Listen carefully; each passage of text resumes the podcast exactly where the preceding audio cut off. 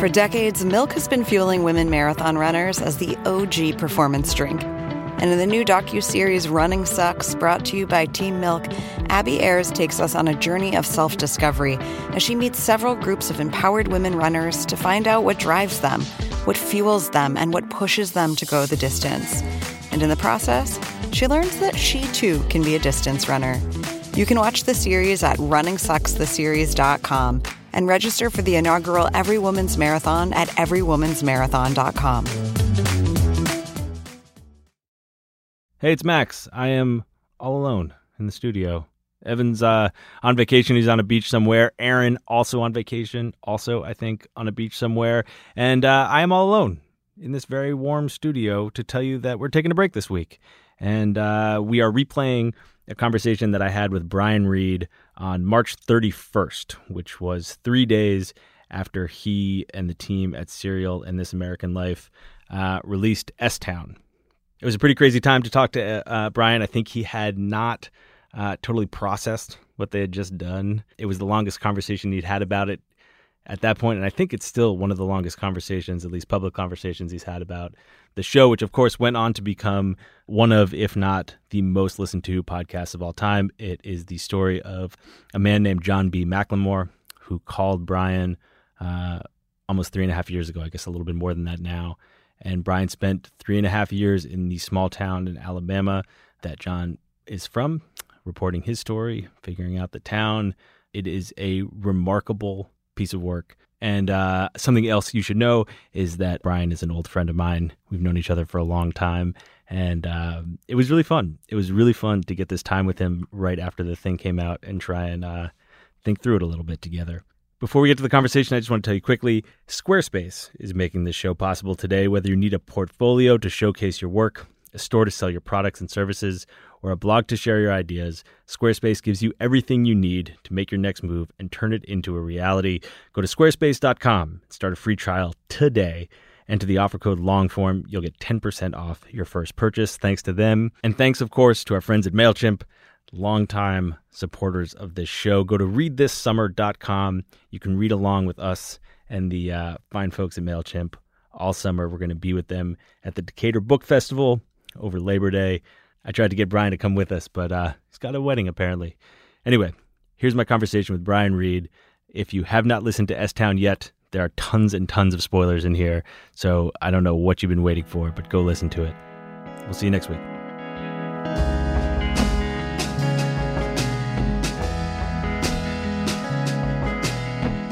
Hey, Brian Reed. Max Linsky. It is good to see you. It is very good to see you. It's been too long. It has been too long, man. It has been too long.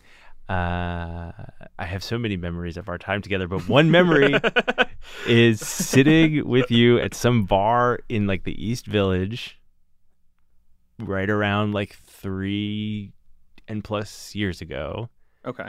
and you telling me about this email you got. Really? Yeah, Gosh, I don't remember. I thought you were going to say a bar in Chicago, but never mind. I, maybe on a different podcast we could talk about our time in Chicago. All right, good. Yeah, let's do that Uh, next time. There's more pressing matters now. Wait, so wait, what do you remember? Listeners should know that you and I spent a, a very blissed out, weird romantic couple of days in Chicago. Yeah. For I mean, it was romantic. It was dark. It was fun. It was physically taxing. Very was- physically yeah, taxing. all that stuff. oh my gosh. Uh, anyway, a couple of years ago, you and I were having this beer, and you told me about this email that you had gotten from a guy in Alabama, Okay. and you had not got down yet. Had I talked to him? Yeah, you talked to him, Okay. But you hadn't gone. And like, yeah, I would have just if it was actually three years ago. If that's what you're, if you're right about that, then I would have just started talking to him. like I think you had maybe talked to him that day. It was All very right. fresh in your mind. Okay. And the what I remember of that conversation was you saying, "I don't know if anything will ever come of this, but I feel like I need to go there." Yeah, that's an accurate reflection of my feelings at the time. I mean, that's I think that's like the spirit of the existence of the story. I guess it's just like a weird magnetism or something, you know? And so, having finished S Town, how have the last seventy-two hours been? Dude, it's been surreal. I've gone through like a whole different arcs of emotions. We put S Town to bed on Monday, and we actually were done kind of early. So I was like kind of done. I didn't have a ton to do. I was like twiddling my thumbs around like three in the afternoon on Monday. I mean, you had been working on it for like three years. I know, but that doesn't matter. Like we had to push it a week. We we were going to release it a week earlier, and we pushed it a week because we weren't ready. What wasn't done? The last chapter. You were still working on the last episode. Oh yeah, a week before we were supposed to launch. I don't think I'd read the last chapter aloud, or like it was really in early Really? shape. Oh yeah, and we hadn't finished this sixth chapter. Still needed a lot of work, and so we gave ourselves an extra week. But we do that all the time with this American Life Stories too, Right. and we always expand to fill the time available. Like we're always still working up to the deadline. So. I Um, mean, with the story you've been working on for three years, like, was the middle of March an arbitrary time to launch it? Like, like, No, we were going to launch in like November. like we just kept no, we just weren't. I mean, it was arbitrary in that like we just finally had to be like, this is when we're doing it. Like I have a day job I have to get back to. Like they want me back at this American Life. like I've been gone for a year to do this thing full time. You know, like it's time for me to go back. Mhm. Like you know, advertisers are actual like companies that are like. We're going to support this thing, but we kind of needed to like be in the first quarter. you know what I mean? So we made the first quarter by two days. but uh, you know, um, I'd made some last minute changes to chapters three and seven um, on Monday morning. like you were like re- Yeah. retracking Yes. stuff on Monday morning. Yeah. And then I was kind of like freed up in the afternoon and it didn't feel right. I was like, I am forgetting something. What'd you do? I don't even know, dude. I have no idea what I was doing. Like Julie, my co-creator of this, she was doing the final mixes and stuff, so she was doing more. She was like getting, but even she, like, she left at like six. It was crazy. That lets us this whole period of like Monday evening where the thing was done, six and a half hours of material or whatever was done, and there were like you know. 12 to 16 hours before anybody was going to hear it and i felt high like i was blissed out I didn't feel jittery. It was crazy. I didn't like. I was just like, this is out of my hands. And I'd been in work mode on it for so long. Like it's an emotional story, and I, I feel like often when I talk to people about it, they're like, "Oh, that must be so emotional for you to create this thing." And it happens with other stories too, that are dark or troublesome, or you know, dealing with trauma and stuff. And yeah, there are definitely moments when you're interviewing people and when you're thinking about stuff where it's emotional. But I would say like the vast majority of like making a radio story for me, the experience is more like building a house or something. You know what I mean? It's like work. You're building a thing. You That's an interesting thing for someone from a family of home builders to say. well, that's how I think about it. It's like that's the jobs. I don't know. My dad's like a house. I don't know. Just I kind of think of it as work in that way. I love the work. It's really enjoyable. It's creative. It's fulfilling. It's challenging. But I would say the majority of it, it isn't emotional. So I've been in that mode for so long on this, just trying to get it, make it happen, that like, so then like I had this like euphoric feeling like that night. I just like walked through the city, and like went my, my wife for dinner. I was just blissed out. I was like, I don't think I'll, I don't know if I'll ever make something like this again. like I may never have this feeling again, and so let me just enjoy it. And then in the morning, like people started hearing it and listening. I started. It was really cool, like because we've never done this before. We've never released all the chapters at once. No one's ever done that before. Is that true? You It's would know true better than enough. I would. It's Yeah. true enough. Yeah. So so we were just it was interesting to watch people get to different parts in the story like on Twitter and stuff. And so this and since then in 72 hours it's just been like really moving. Like like it's been really moving. First of all, like I finally had time to feel emotional about it. Like about John and realizing that people were hearing it as a tribute to him. It's been emotional to get responses from such a variety of people who are listening to this. So people in the story living in Alabama who I've known for years now, juxtaposed with like people in Hollywood listening to it, juxtaposed with like friends who I haven't talked to in a long time texting me as they get to different chapters out of the woodwork. And like family and like my brother who I've never like he binged the whole thing and in a day he's never I've never seen him read a book or like watch even like a serialized TV show. What did he think of it? He dug it. I don't know. Yeah, I haven't talked to him. He's been texting me as he was going through. I haven't seen him. And then the last thing that was moving was like Julie and I, uh, Julie Snyder, who's a co-creator of Serial and has been my editor for a long time, and used to be the senior producer of This American Life. And so when I first started talking to John, she was she was my editor at This American Life, and so she and I was talking to her about the story all the time and playing her tape from John and stuff. And so we created this together.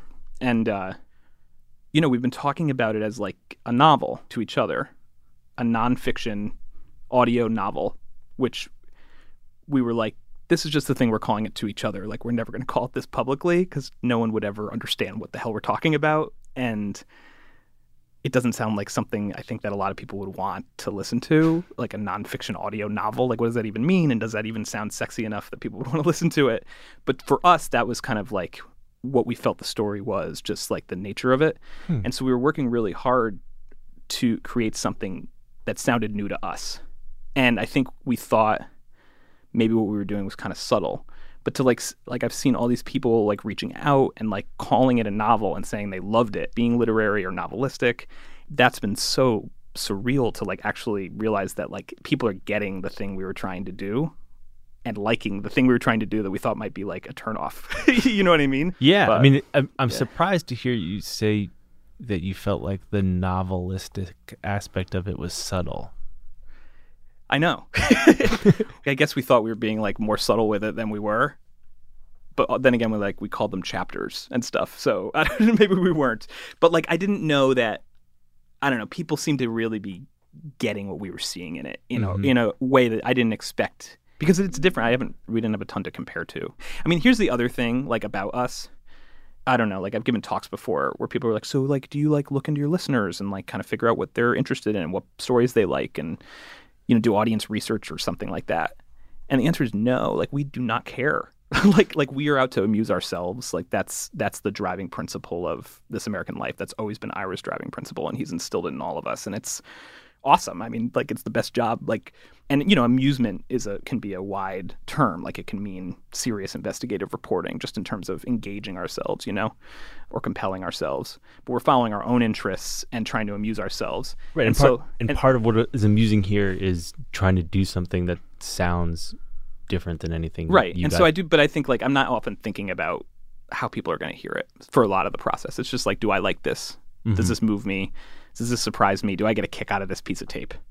That's really what it is. It's very self-centered. So so um So like you're and it sounds cavalier but like we really i mean obviously i love that listeners like it but that's that's kind of i don't know that's I, to me that's the way i know how to make something that works is just to like do i like it? Do i like it? Do i like it? And then you know running it by my colleagues but it's like a small group of us. Do we like this? Do we get a kick out of this? You know what i mean? Um Did you ever have doubts about this one? oh yeah definitely i mean there were doubts up to like when john went- did what he did like i never knew if this was actually a story like i was telling you i guess that night at the bar but that's normal i mean like we kill half the stories we start Mhm. so I guess I meant Yeah. more about like doubts around like the novelistic approach. Oh. No, once we started trying it and reading it for other people, I mean, Julie and I had had it kind of in our heads for a really long time. And then, like, I wrote the first chapter and read it for her and a couple other people. Seemed to be good. And then we, I think we wrote two more. And we did a big read of one through three with Ira and Sarah and Neil Drumming and Nancy Updike. And it was like a day long like like thing. It was really intense. I'm very grateful that I sat through it. Um, but I don't know. It just seemed to be like this is working. This is it's in here, and it, it was the only way that was making sense in terms of telling the story. Kind of at that point. When you set out to Yeah. like do something new, how many experiments did you try within this that you ultimately like didn't use? Mhm. Well, I mean, so there was a long time before we started even structuring the thing. So, like, you know, so John um, killed himself, and it was shortly after that we kind of talked about it, and we were like, "Is this what do we do? like, is this a story? Like, what do we do here?" And it seemed like there were things happening in the wake of his suicide to the people who knew him, and but after that, we had no idea what the story would look like. We had no idea like what it would be. We kind of had a sense it wouldn't be a This American Life episode, you know, mm-hmm. but we didn't know what shape. And so, like, as I was following what was happening with Tyler and Rita and Charlie, you know, I would go with Tyler to he'd pay his bond to the bail bondsman. And the bail bondsman's this like loquacious, ridiculous guy with like a giant ring on. We walk into like a Baptist church to pay him. He's this giant dude who's like, you know, dipping jarred jalapenos into Cheez Whiz and doing business with Tyler over his bond, chatting up a storm and talking about his days as a cop on the railroad. And so Julie and I were like, well, maybe you interview the bail bondsman. He seems interesting. And maybe this is a story where like we could take complete tangents. You know, there was another town council member who John knew who'd been put in prison for in federal prison for embezzling almost a million dollars. It was very surprising. She's like this very active, friendly church lady, kind of, you know. I never interviewed that bail bondsman in the end, but um, I did interview her for like four hours just about her life and got her whole story.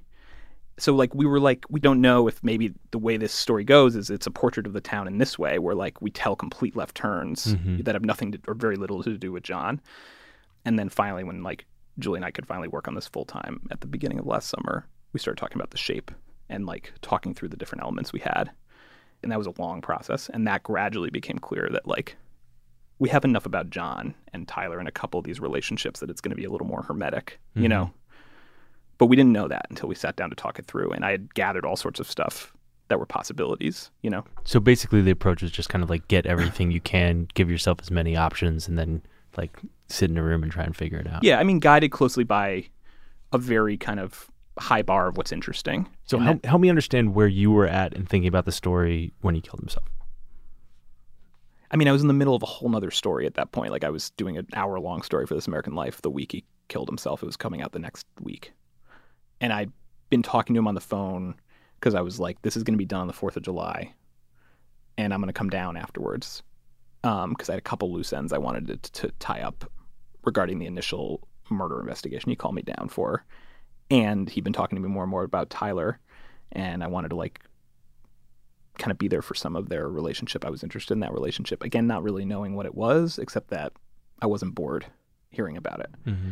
And so, yeah, our last couple phone calls were me being like, let me just get this thing out. I'll be down right after 4th of July. And he was just like, it's to be so fucking hot. You're to get such a shit down here in the summer. It's so hot. My God. And the fleas and the, I'm to have to like get the housekeeper over here and all this stuff. And then, yeah, like that, that week he, uh, he, he committed suicide. So I flew down for the funeral, you know, I think it was a week later. And, uh, at that point, I was just like, I just want to go to the funeral. Obviously, you were there as a reporter, like you re- recorded it. Mm-hmm. Um, but I wondered as I was listening to it, and even just hearing you talk about it now. I mean, I would know you to be someone who would go to that funeral no matter what. Yeah. And I wondered where the line was there for you. Like, Mhm. how much were you there for John, and how much were you there for whatever story might come out of this reporting you'd been doing? I didn't know. Like I didn't that was like the week where it was just like I don't know. I would have gone regardless. I wanted to go. Right, and I guess Um, that I guess my question was, yeah. how did it feel to be recording that funeral, not knowing if you would Yeah. use it? It felt in one way it felt normal. We try to record everything we can as reporters.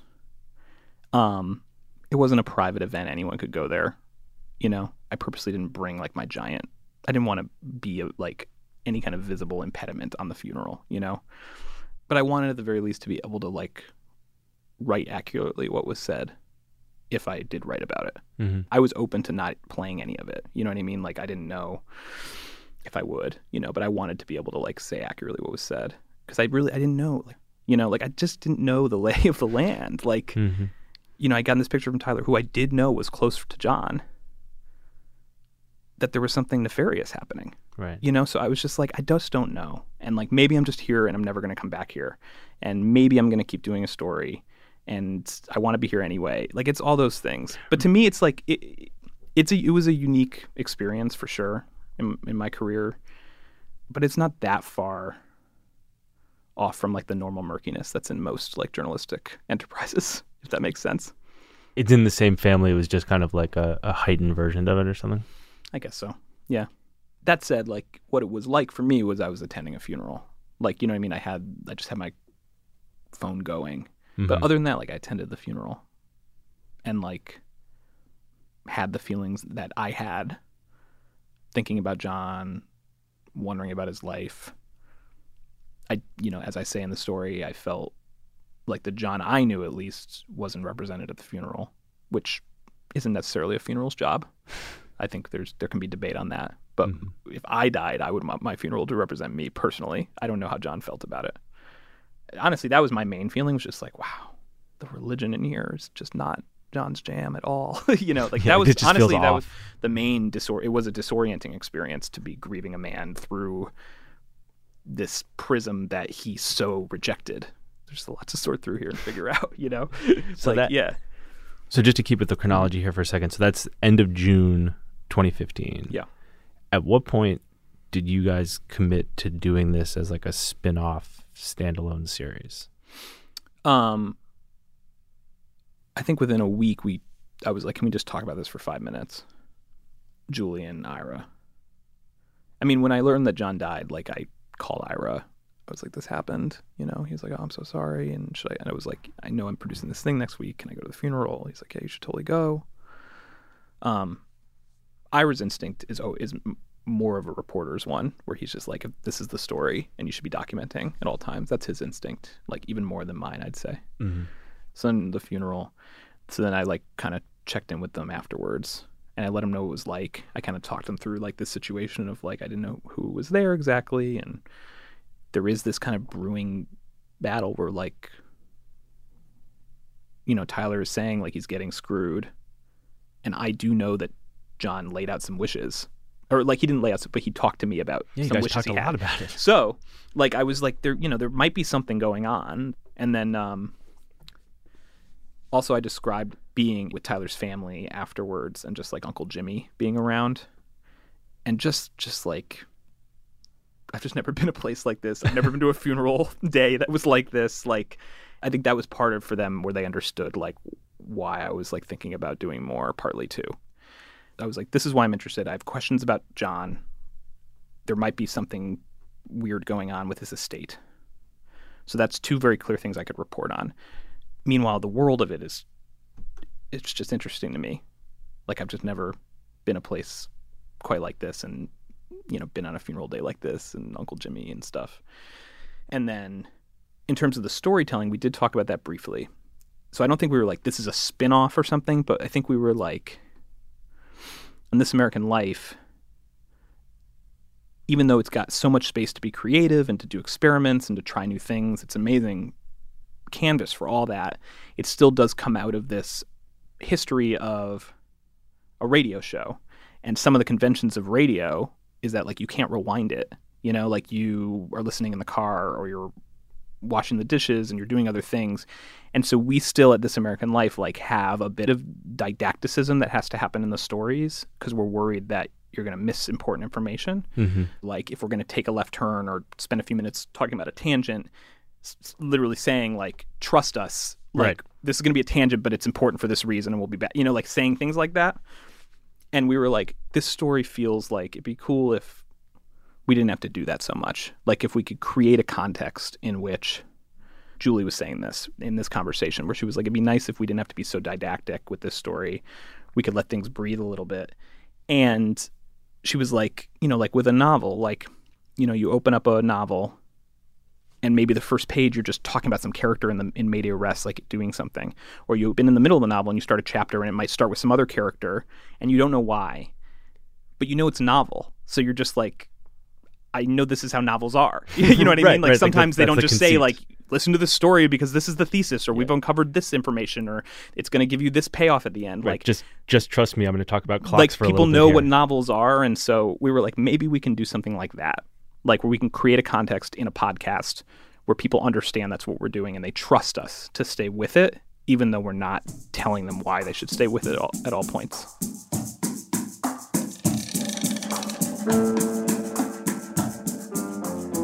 Hey, I'm going to put things on hold for just a second. Tell you a little bit about the sponsors making today's show possible. First up, a new one, Babbel. Did you know that Babbel is the number one selling language app in the world? Maybe you want to just learn a language uh, because you got an upcoming trip, or maybe there's someone in your life that you're having a little trouble communicating with. Maybe you, like me, have always just wanted to learn a language, but you've never gotten around to doing it. Babbel makes it super easy. You can learn how to have real life conversations in a new language all from your desktop, smartphone, or tablet. Because Babbel's interactive technology is so effective, you'll actually remember what you learn. That's the point of this, like to actually use it. You don't have to just take a test in school at the end. This is for you and for you to use with short, convenient 10 to 15 minute lessons. You can learn where you are on your own schedule when it works for you. And right now, long form listeners can get three months of Babbel free when you sign up for three months at babbel.com slash podcast and use the offer code longform. Again, that's Babbel, B-A-B-B-E-L dot com slash podcast and use the offer code longform. Thanks to them for sponsoring the show. And maybe once you've learned that foreign language, you'll want to put up a website about your travels uh, in which you spoke so fluently. If you wanted to do so, I would recommend Squarespace. Squarespace is the best way to put up a website you have been meaning to build, whether it's a portfolio to showcase your work, a store to sell your products and services, or a blog to share your ideas. Squarespace gives you everything you need to look like an expert right from the start. You can even get a unique domain, and that's good for, you know, your brand, your game. It's uh it's strong. Have your own URL. A couple other things about Squarespace. You don't need to know any code. Everything's just drag and drop. You can make it with a click of a mouse. Super easy. There's nothing to install, patch, or upgrade ever. You will not have a problem, but if you do, Squarespace has award winning 24 7 customer support that can help you with anything. Think of them as your very own IT department. So make your next move and start your free trial at squarespace.com today. Enter the code LONGFORM. You're going to get 10% off your first purchase. Again, that's LONGFORM. 10% off your first purchase at squarespace.com. Thanks to them once again for sponsoring the show. And let's get back to Brian.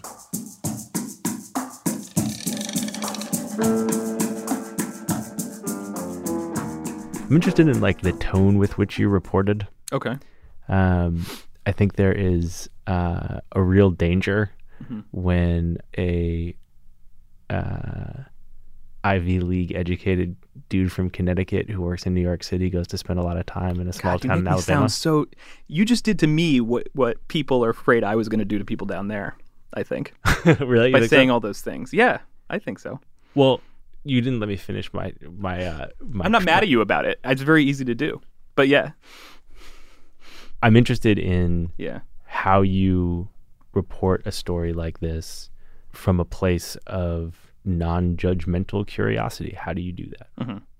I didn't mean to sound so defensive about that. By the way, it came out wrong. It's okay. here's why I said that. Let me. Just this is a tangent, and then I'll answer that question. Like, I remember in one of the early edits of just like my coworkers being like, "So what is like what is Brian's character?" And they're like talking about me. I'm like, "I'm right here, guys." Like, um, you know, and different coworkers know different things about my life and stuff. Some people were like, "Well, it's funny that you're like this Ivy League guy, like in this like clock shop with these dudes," you know.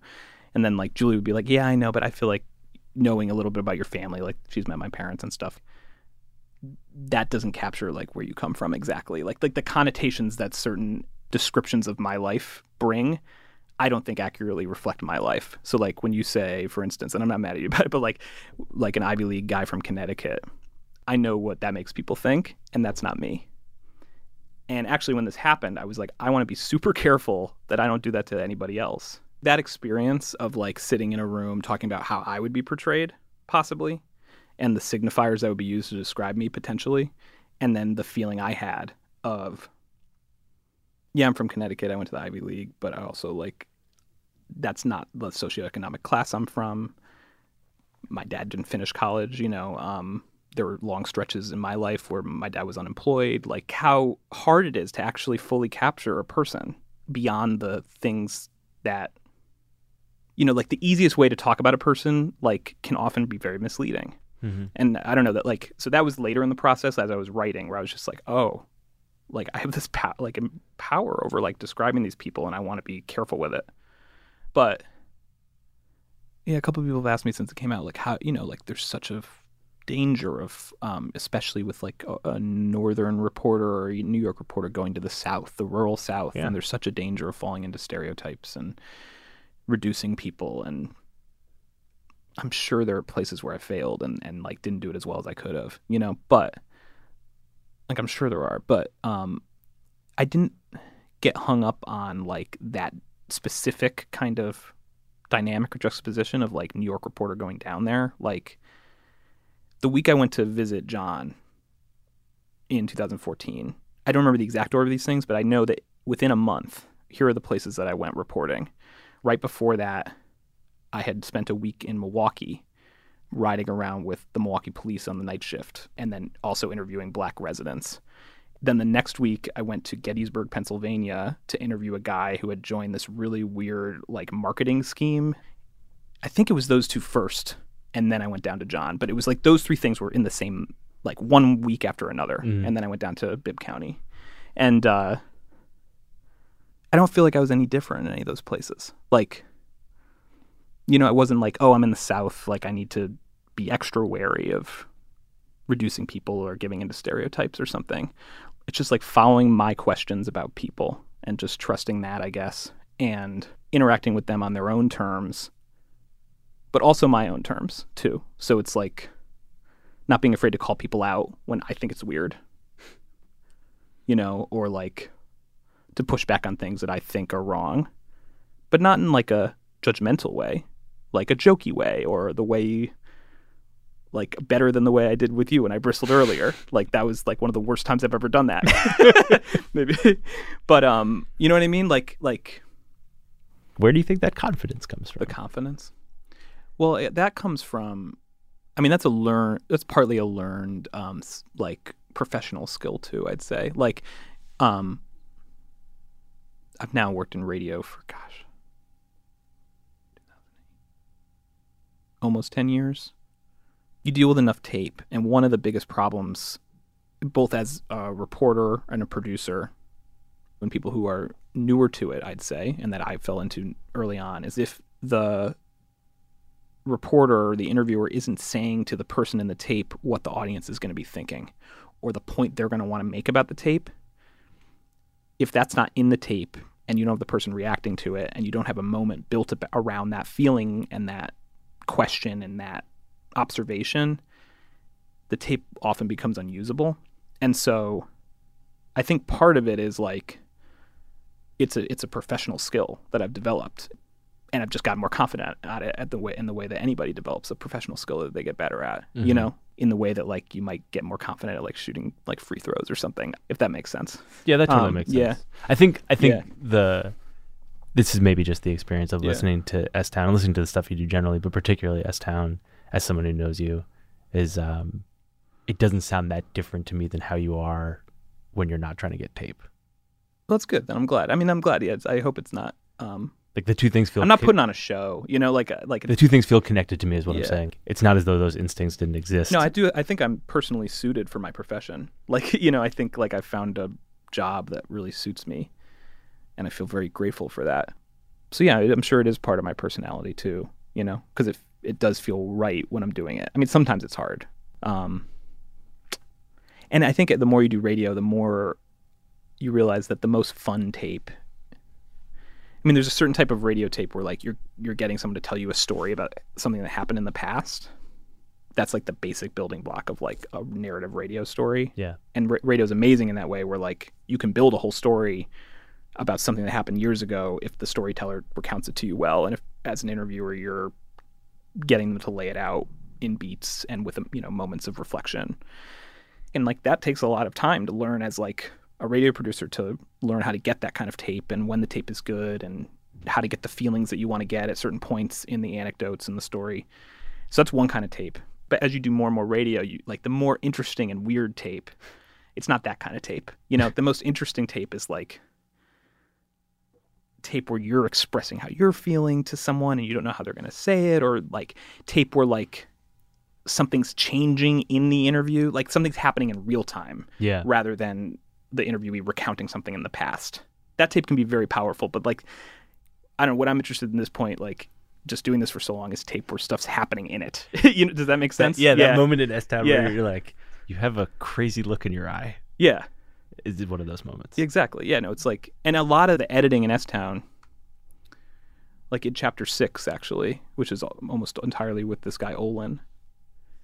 Olin, I mean, we talked for so long and he had so many memories of John's just biography. And so there were versions of that chapter where it was much more biographical. Like Mhm. it was like Right. And then in the final version, that's almost like a little aside. particularly Neil Drumming, my colleague Neil, who was in on all our edits, and he was really like pushing us on this. He was just like, after like three edits, we weren't quite getting it. Like we were cutting biography out, but it was still kind of focused around the biography.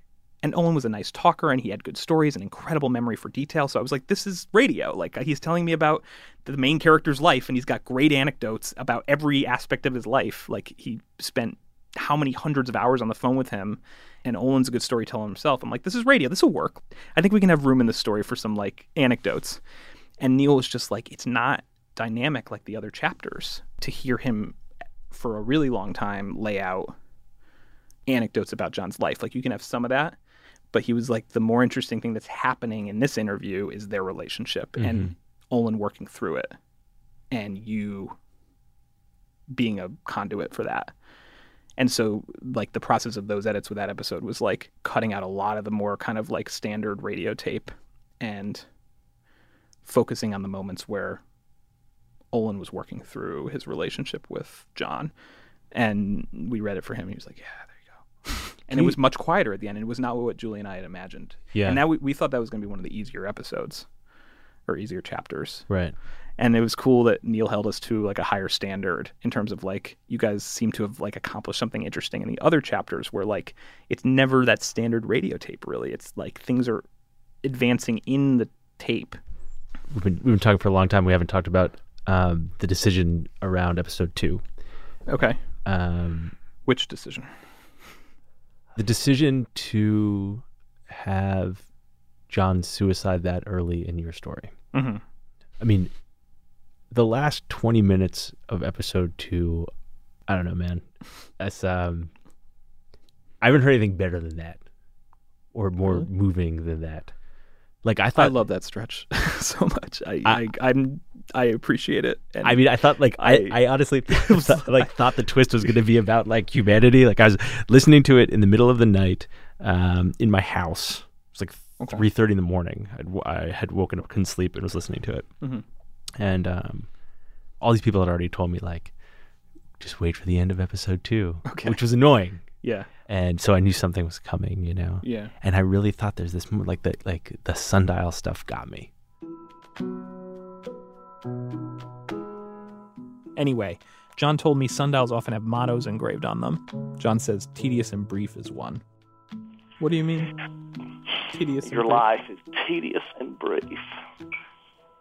All sundial mottos are sad like that. There are hundreds of these mottos. Life passes like the shadow. Make haste but slowly. Use the hours, don't count them.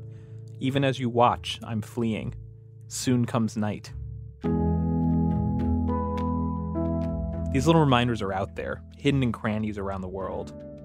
I recently happened upon a sundial in the cemetery of an old Catholic mission, next to a grave. Because of John, I knew to look for the motto. It read, Nil Boni Hodie, Diem Perdidi. I did nothing good today. I have lost a day.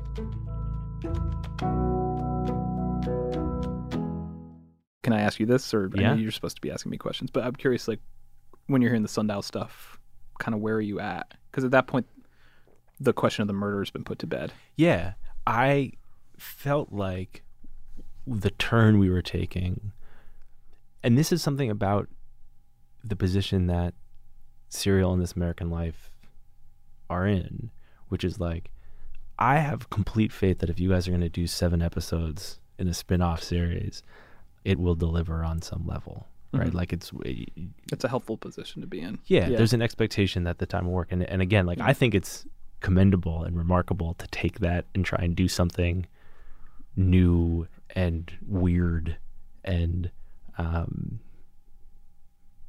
somewhat difficult at points. Right. Uh, like I, I, I think that's a uh, that's a cool we're way to trying. handle that. we're spot. trying to not be bored. You know, right, right. Fend off boredom. Um, uh, so uh, I knew it was going like going somewhere, and it really like I felt like I didn't know exactly what the parameters were going to be, but I felt like the twist was basically going to be this isn't a true crime story. Mhm. This is a story about time and humanity and, and living your best life. Okay. You know. Um, and so I was not I was not ready for that phone call with Mhm. Skylar. Mm-hmm. Um, and uh, the sundial stuff. I mean, really, like I was like I wanted to like go like wake my kid up and you know Mhm. like give him a hug. Oh, Um, and then like I wanted to go and yeah, like sundials are beautiful. It's a I- beautiful thing that I never Yeah. knew about. it was really Yeah. yeah. yeah. I, I'd, uh, yeah, man, it got me. Um, but for this character that you're that invested in by the end of episode two uh, and connected to, um, to have, I mean, obviously you guys are making this decision, you know, two years later, a year and a half afterwards, to have him, to have you, to have the listeners find out that early in the series. I, I wondered whether that was a decision that came early, late, how you think about the timing of a turn like that. Um, what I remember about that is shortly after he died in real life, like again, I kind of had these two reporting threads that I was looking at, like learning about his life, finding people who knew him, calling people on his contact list. That was one thread, and then this other thread of the estate battle. And uh, I found that the more time went on and the more reporting I did on that stuff, in my head, like my just kind of like hazy sense of the structure, which was not written down or anything like that, I could just sense that the spot where his suicide would come in the story was getting earlier and earlier. To the point where I remember by the time we finally, like after almost, you know, nine months had gone by of reporting after he died or more, sitting down with Julie to finally structure this out, knowing like I think I think we're gonna do the news about the suicide at the end of chapter two Mm-hmm. and it was kind of just out of an instinct of like most of the actual reporting I have now, most of the actual action where things are happening, where there are moments where I don't know what's going to happen and then something happens and I learn something, the majority of that happens after he died, you know? Um, like I'd only had one trip down there with him when he was alive and then like nine or 10 trips like after he died, you know? Oh, okay. and uh, I don't know what we would have put in the story to make it still a story that you'd want to keep listening to Mm-hmm. Without telling you like this is actually what the story is about at that point. You know, if that Yeah. makes sense. Um, yeah, well, I mean, it's funny. I, I um, uh, did this interview with David Grann once and asked him about twists, mhm. and his whole theory of twists is like they have to happen the way that they happen to the people in the story, and that's also true. Yeah, yeah, and in this case, like it Yeah. happened to you, yeah, you know, and yeah, it feels like it kind of happens to you when it happened to you. yeah. I think that's true. I think that's true. I mean, I do think like in certain situations we might have had more flexibility with where we could have talked about that if the murder investigation had been different in some way or there'd been some other piece of corruption that I had looked into, but I hadn't. So we only had so much material to talk about before we had to explain why we were we were still interested in the story. Mhm. You know? And the reason we're still interested in the story is this is John's death and the things that happen as a result. When you set out to like do something new, Mm-hmm. what do you draw on? Like, S Town doesn't sound Mhm. like any other podcast. So, Mhm. where did you look for your like inspiration and how to do it? um, Julie and I talked about novels. You know, we, you know, I wasn't involved in the creation of Serial, but I was around, and I've talked to Julie and Sarah about it and stuff. And I know they thought about it more like TV. You know, um, or it's my understanding. I think maybe I think this is true. I think Sarah was like, "Well, it'll be like an it'll be like an audiobook. and then Julie was like, "No, no, no, no, TV." I think that's my understanding of early early kind of conception of it. So if that was more like TV, we explicitly talked about novels as like a thing to think about in terms of structuring this, and for a few reasons. First of all, like the world of the story, the feel of it, the details, like the metaphors upon metaphor that John was handing me, like in terms of the maze and clockmaking and yeah, you know, just the whole world of it felt like a novel and like that kind of seemed right. Then also, um, I've been pretty clear, like I always wanted it all to come out at once. Um, and Why were you so clear on that?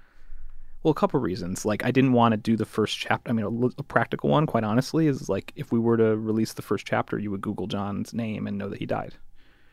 Um, so I always knew that at least the first two had to come out together. Another practical reason is I cannot do what Sarah does. Like, I could never write a thing every week like that.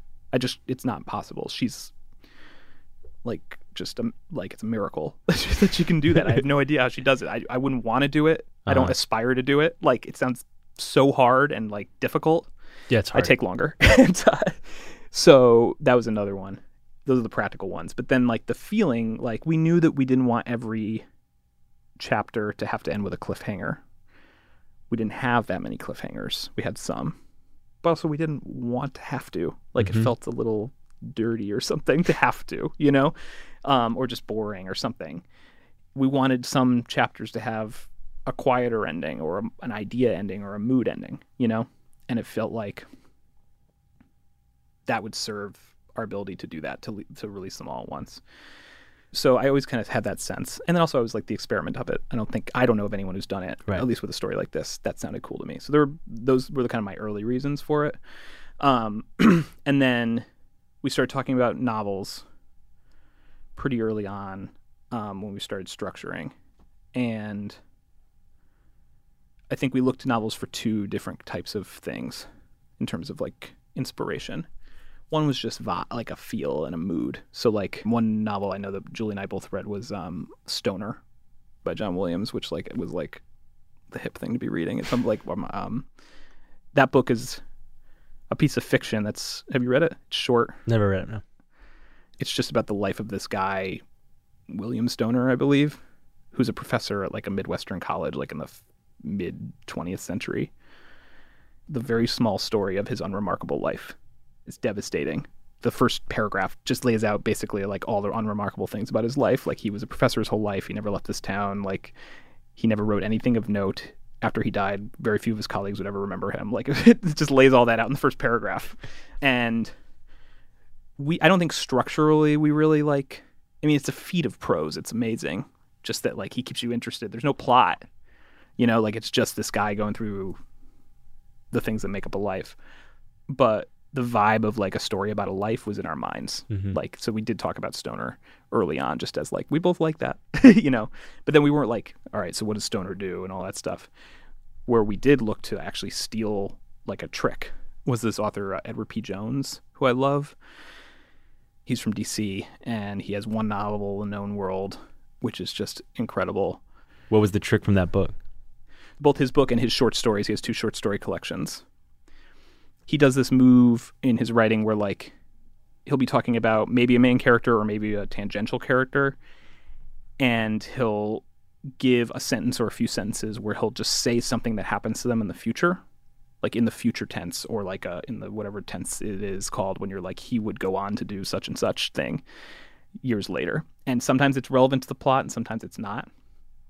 And what we realized when I when we sat down at the beginning of summer 2016 so last summer when Julie and I finally were like okay let's actually talk about the tape we have the story we have what structure this would be we kind of realized that like I'd been around so long reporting this thing that I'd accidentally given myself the magic power of omniscience in a lot of situations. Does that make sense? Yeah. Like, like it kind of. I was like, wait a minute. So like, there's gonna be points in the story where I'm talking about something that happened a year and a half ago, and I know what happens. Like I, ha- I'm like got this omniscient.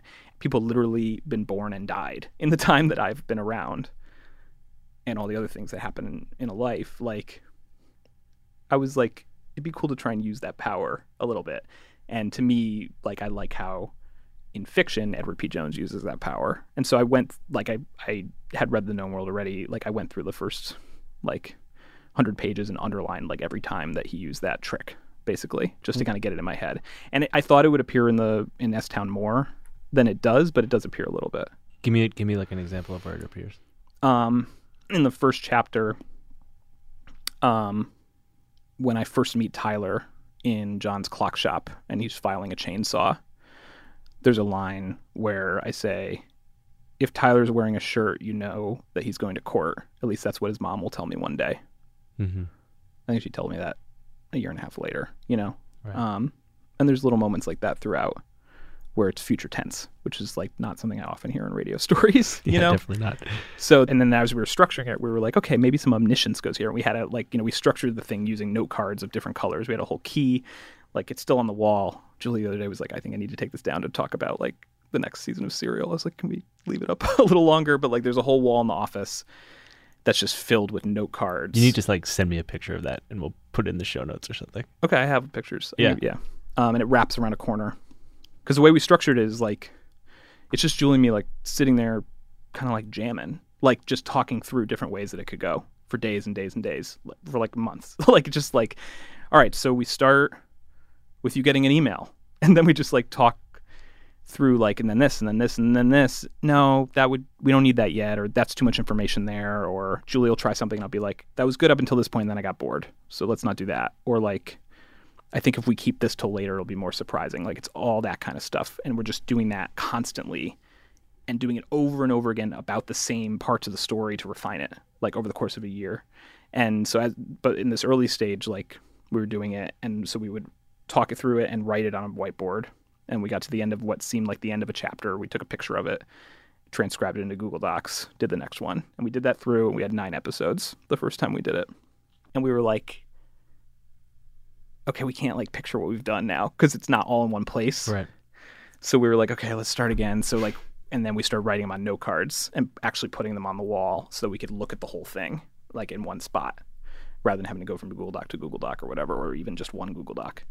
And then, so then we were nine ch- episodes, though. The ninth one was a little bit of a grad bag of like material. It was like whatever's left over. Right. So at that point, Julie had the brilliant idea of asking Starlee Kine to come in because she's just really good at like talking through stories. She's like a genius about that. And uh, so she came in and we sat there with the note cards on the wall and spent two days telling her the story based on the note cards. I think we only played her that first phone call of tape, and other than that, there was no tape played. I hadn't cut any other tape. And uh, so just so she could hear John's voice and kind of why we liked hearing from him, you know, so she could get that. But otherwise, we just talked her through every beat of the story.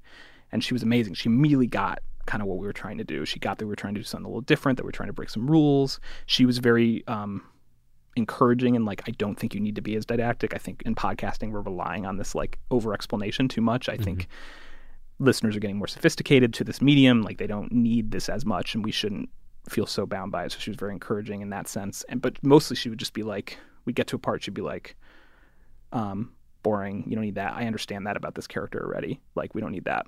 Um, or like, I think you should move this up.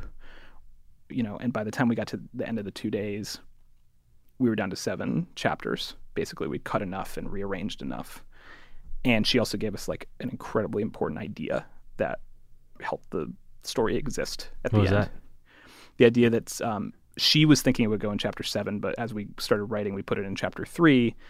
That John calls me down here to like uncover a body, um, of this alleged murder that had happened, and that would expose Shittown. But actually, John's the body. That was Starlee's. Like those are her words. Do you think that like your presence in that town and in John's life impacted the story in any way? Like the Heisenberg uncertainty principle. Yeah.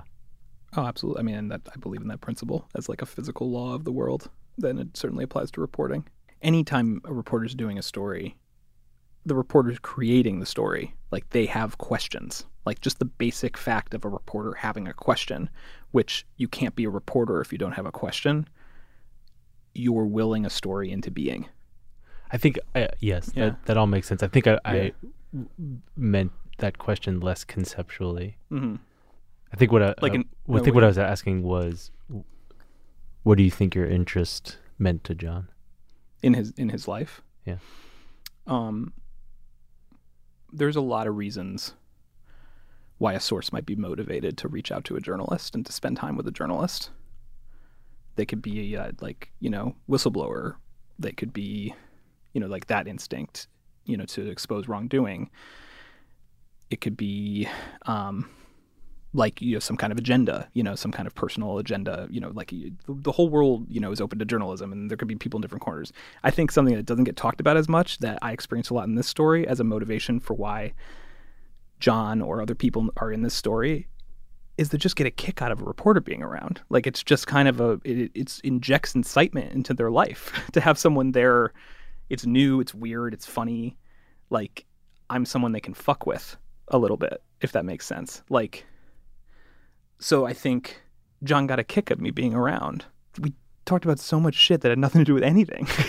like, you know what I mean? Like he he like oh my god. Like I've sat through lectures that he put together with like slideshows on climate change and energy depletion with like ridiculous like YouTube videos and pornography, like all sorts of stuff that he was just like you need to d- sit through this lecture and then we can talk about the murder. you know what I mean? Like like it literally was. Like Yeah. um like I'm I'm like I call him in the morning one morning. I'm like I'm on my way over. We got to go to the library today, whatever. Uh, he's like, okay, but sure. First, you guys. He's like, it's only 20 minutes. I've timed it. You got to sit through this climate change lecture. like, literally, I get to his house and there's like on his computer, 50 tabs open, and then he just goes on this like lecture where he's going from tab to tab in perfect order, and the tabs are graphs and interspersed with funny videos to make me laugh, like along with like information that's so dense and images. I don't know, you know what I mean? Like Yeah. he's getting a kick out of it. Like and he knew and he you know, he said a couple times to me. We thought about putting this tape in the story, but ultimately we didn't. There's a couple times when I was down there where he was like, I knew you were going to come down here and get an, a story that's more interesting than the one you came down here for. Like he knew, like, you know, and like, um, he, there was one point where we were talking, I was asking about something about his life because I was also obviously interested in John. I wasn't just like murder, murder, murder. Like, you know, this guy is in front of me. Like, what? There's a maze. I'm not going to be like, oh, don't, I don't want to see the maze. You, you know what I mean? Like, what? Like, you know, um, like, so like he was telling me the story of when he quit college and how he just like stood up and walked out. Like he just was like, he was fuck it, basically, is what he was. Um, he just like walked out of a final and never went back to college. And I think that's what he was talking about. I could be wrong, but like he was reminded of this quote from a Balzac story because I was inquiring about his instinct to quit college that way. And he was like, it's like that quote in, in Droll Stories, like, I live life on a grand scale, my sir. I live life on a grand scale. And he was like, what story is that from? The Droll Stories. And he goes over to his his uh, bookshelf and pulls down the Droll Stories and searches for the quote. And it's like some character in some story in like some French court who's actually got like flatulence or something and needs to like walk out of the court. It's so ridiculous. And he's like reappropriating the quote and saying like I live life on a grand scale. Like he's putting on a show for me, you know? Um and that dynamic like we talked about like one day you could name this show Shittown. You know what I mean? Like he knew like I think and I told him I was interested in him. Like I was like, I think the story, like you're part why I'm interested in this story. Like I told him that, and he, you know, and I think it fed it, it fed itself a bit, like that dynamic where he would put on a bit of a show for me, you know, um, and so like there's it's a unique thing in his life, I think, like Yeah. to have that experience, to have someone interested in you and ask you about yourself and to follow you into your weird interests. Um, It's validating. yeah, it's validating. It's a little, you know, it's it's there are strange parts to it because like we got to know each other. I cared about him. Very little was asked about my life, you know, so it's not a friendship because a friendship would be two ways or if it wasn't two ways, I would have the right to be like, "Hey dude, like you're being pretty like self-centered." But like I, like it's my job to just listen and ask questions and, you know, um and it's an interesting relationship. What do you think you would have thought of it? Then result. I would never venture to put myself inside John B. McLemore's brain. I really wouldn't. To, I have no. I think he could have honed in on some detail of it that would like set him off, or I think he could have loved it, or you know, I don't know. I would never presume to know how that man would respond to anything. have you thought You about know? it? No, because I'm not making it for him. Like I'm making it about him, and he's. I'm making it for his memory. But but I'm I'm not making it for him to hear, you know, and, um. No, I think like if I was making it for him, like there would be three chapters about peak oil. I'm serious. Like that's if I was making it for him, it would be three chapters about peak oil. Like it's a story I'm telling that I like, that's about him, and doing him justice and stuff and and but also I don't think a lot of people would listen if it was like his lectures on peak oil, you know? So like I don't know. How do you think you'd be uh, received if you showed up in Woodstock right now? I'm getting reactions, they're drizzling in. Um I think it'd be good. I think it'd be okay actually. I wasn't sure for a little bit, but I think it'd be okay. Like there were a couple stories that came out like the morning we launched that a couple local reporters have been working on ahead of time and we'd given them a couple episodes to listen to. We you know we wanted the local press to cover it and stuff. We want people there to listen to it, obviously. And a couple of them like had quotes from people I, I've done interviews with, worried about the story, saying maybe they wish they hadn't taken part, stuff like that. And one was like, you know, slightly frightened of the public attention. And, you know, I mean, we contact all of the people in the story and offer them help with like making their Facebook settings private or give them advice on if they want to take their Facebook down. Like we, we talk to people about this before it comes out. And, you know, it's obviously up to them, you know, but we kind of talk to them about what could happen or, you know, you know, just in terms of like, you know, people are going to hear this. And, uh, so the couple of people I read these quotes from, like the mayor was one of them, and I'd interviewed his wife and him. And uh, you know, the title, Shittown, like talk of a murder. I think like you, you know, I get it. Like I'm not. It's not. It's not an easy story to describe, and then to name it shit. I get why. like they would bristle at it. So I wrote them and just was like, I'm sorry you feel this way. I worry that you have the wrong idea about the story. Um, just please listen to it, and like I hope you. I hope you like it. Like it really. It's not a bad story about a scandal in the town. It's a sad story about John's life, you know?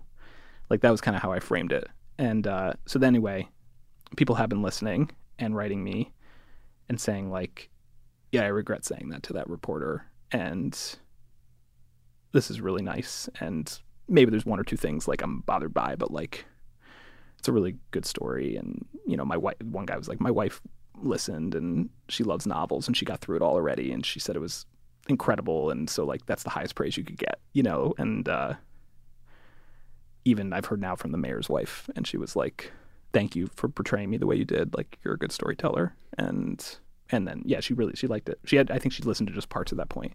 And then she said and then she said her husband liked it too. And i've heard from tyler's family and they um they loved it apparently. Yeah? So, yeah. Um and I've, we started to get emails and see things online from people I don't know who are from Bibb County or live there now or used to live there.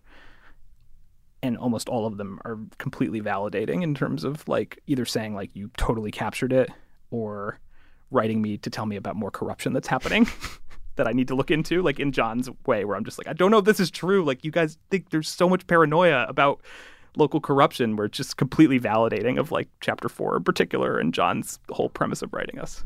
How how meaningful is that reaction to you? Which part? Which one? Having people say that it's good and sounds true. Oh my god, you can't like yeah, I couldn't ask for anything. I mean, that's what I'm trying to do. I'm trying to capture reality. Um so like yeah, like that's the highest praise I could ask for, you know?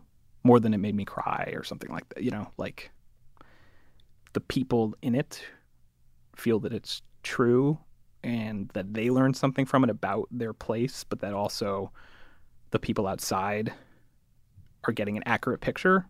I mean, God, I, I can't. I mean, I worked really hard to make that the case, so I'm really pleased that they feel that way, you know.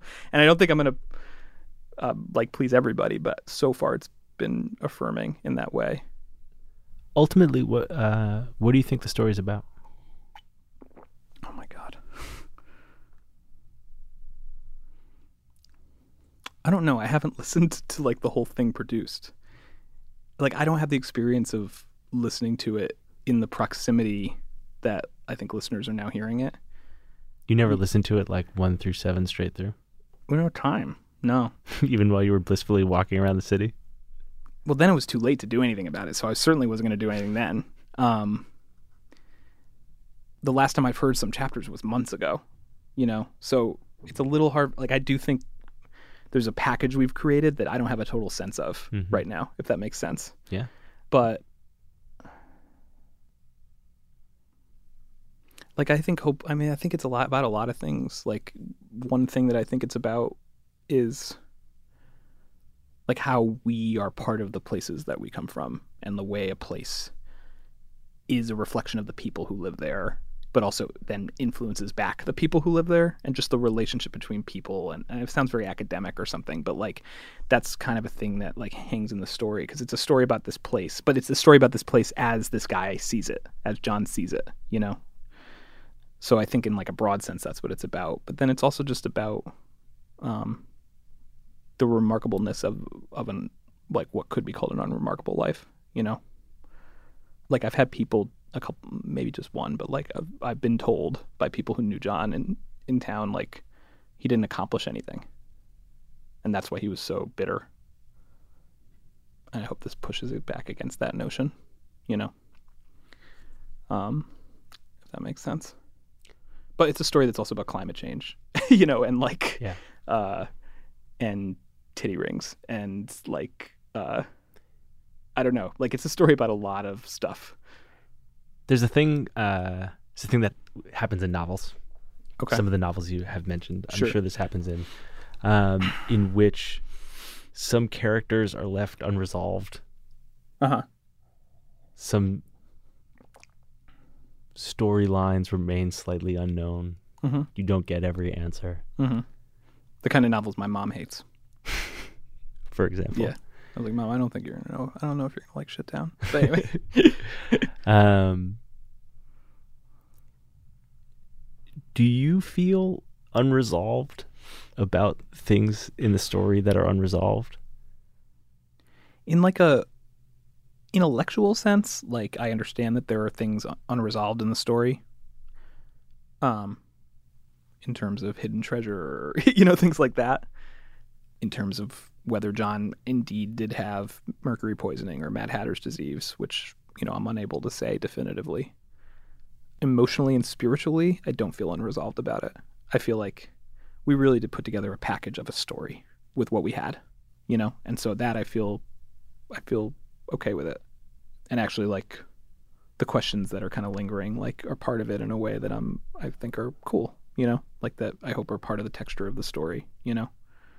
Is there Um, anything about yeah. it for you, not in the package that you put out, but for you personally in the emotional, spiritual realm that's unresolved? Unresolved.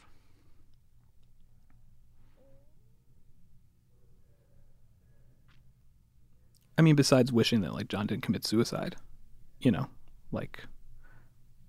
But that's almost a selfish wish, quite honestly. Like I've also, I think I've come to the point where, um. I was very kind of like, of that mind for a long time, and then talking to his friends more and more, and having people who knew him far better than I did and far longer and more intimately say like like I think he um you know people tell me like I I think it's okay that he did this. Like I, I feel relieved for him.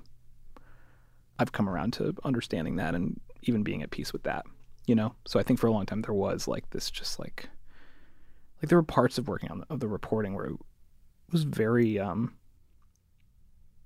I know I said a lot of it is like building a house, but there were parts during the reporting, where, like you know, in the middle of my dozen or some odd trips down there, where it's just like I do just feel like a little bit of a sink, sinking feeling in my stomach a lot of just like this sucks, you know, like I really wish this didn't happen.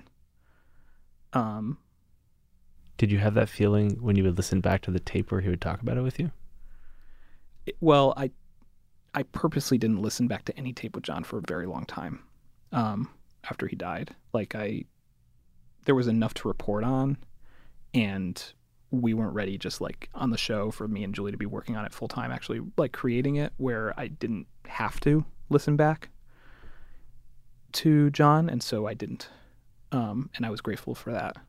Um, so by the time I actually went back to my report recordings with John, almost a year had passed since he died, and I think that was really helpful, you know. Um, but because I knew that those times were in there, and those I thought about a lot, and I talked to his friends about it, you know, because we all had the same experience. He told the majority of people in his life that he was going to commit suicide. In many cases, he told them for years and over and over again, and none of us did anything. Um,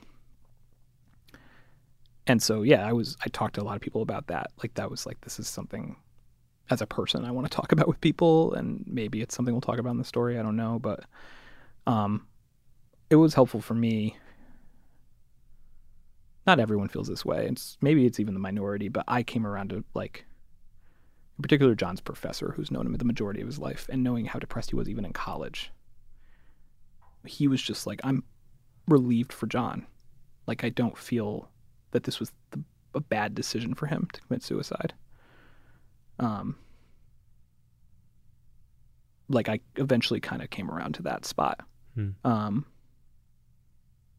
so and like you know, I'm open to the idea that like people can decide to do this, you know, and it's not my instinct to feel that that's like it's certainly not what I believe about suicide personally or ending my life or anything.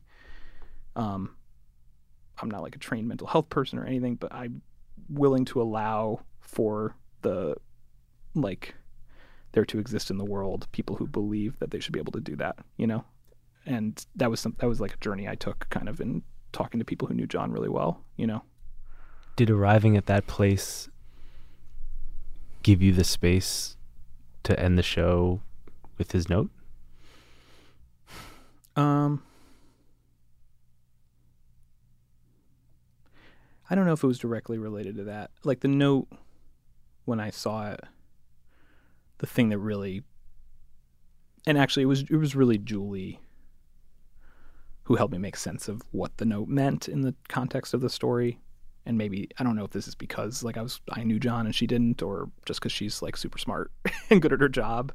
But um, she just pointed out like actually this is you know if you put aside like the manifesto parts and stuff if you actually look at the part that's about his life like um he's saying i did it.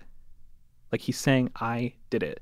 Like despite um hating where he lives and all the terrible things around him and the way it made him feel confined what he's saying in the note is i was still able to live a, like a worthwhile life. That's that's the argument he's making you know he's saying i engaged with all these ideas around the world. Like i accomplished things i wanted to accomplish. I spent my hours doing things that i chose.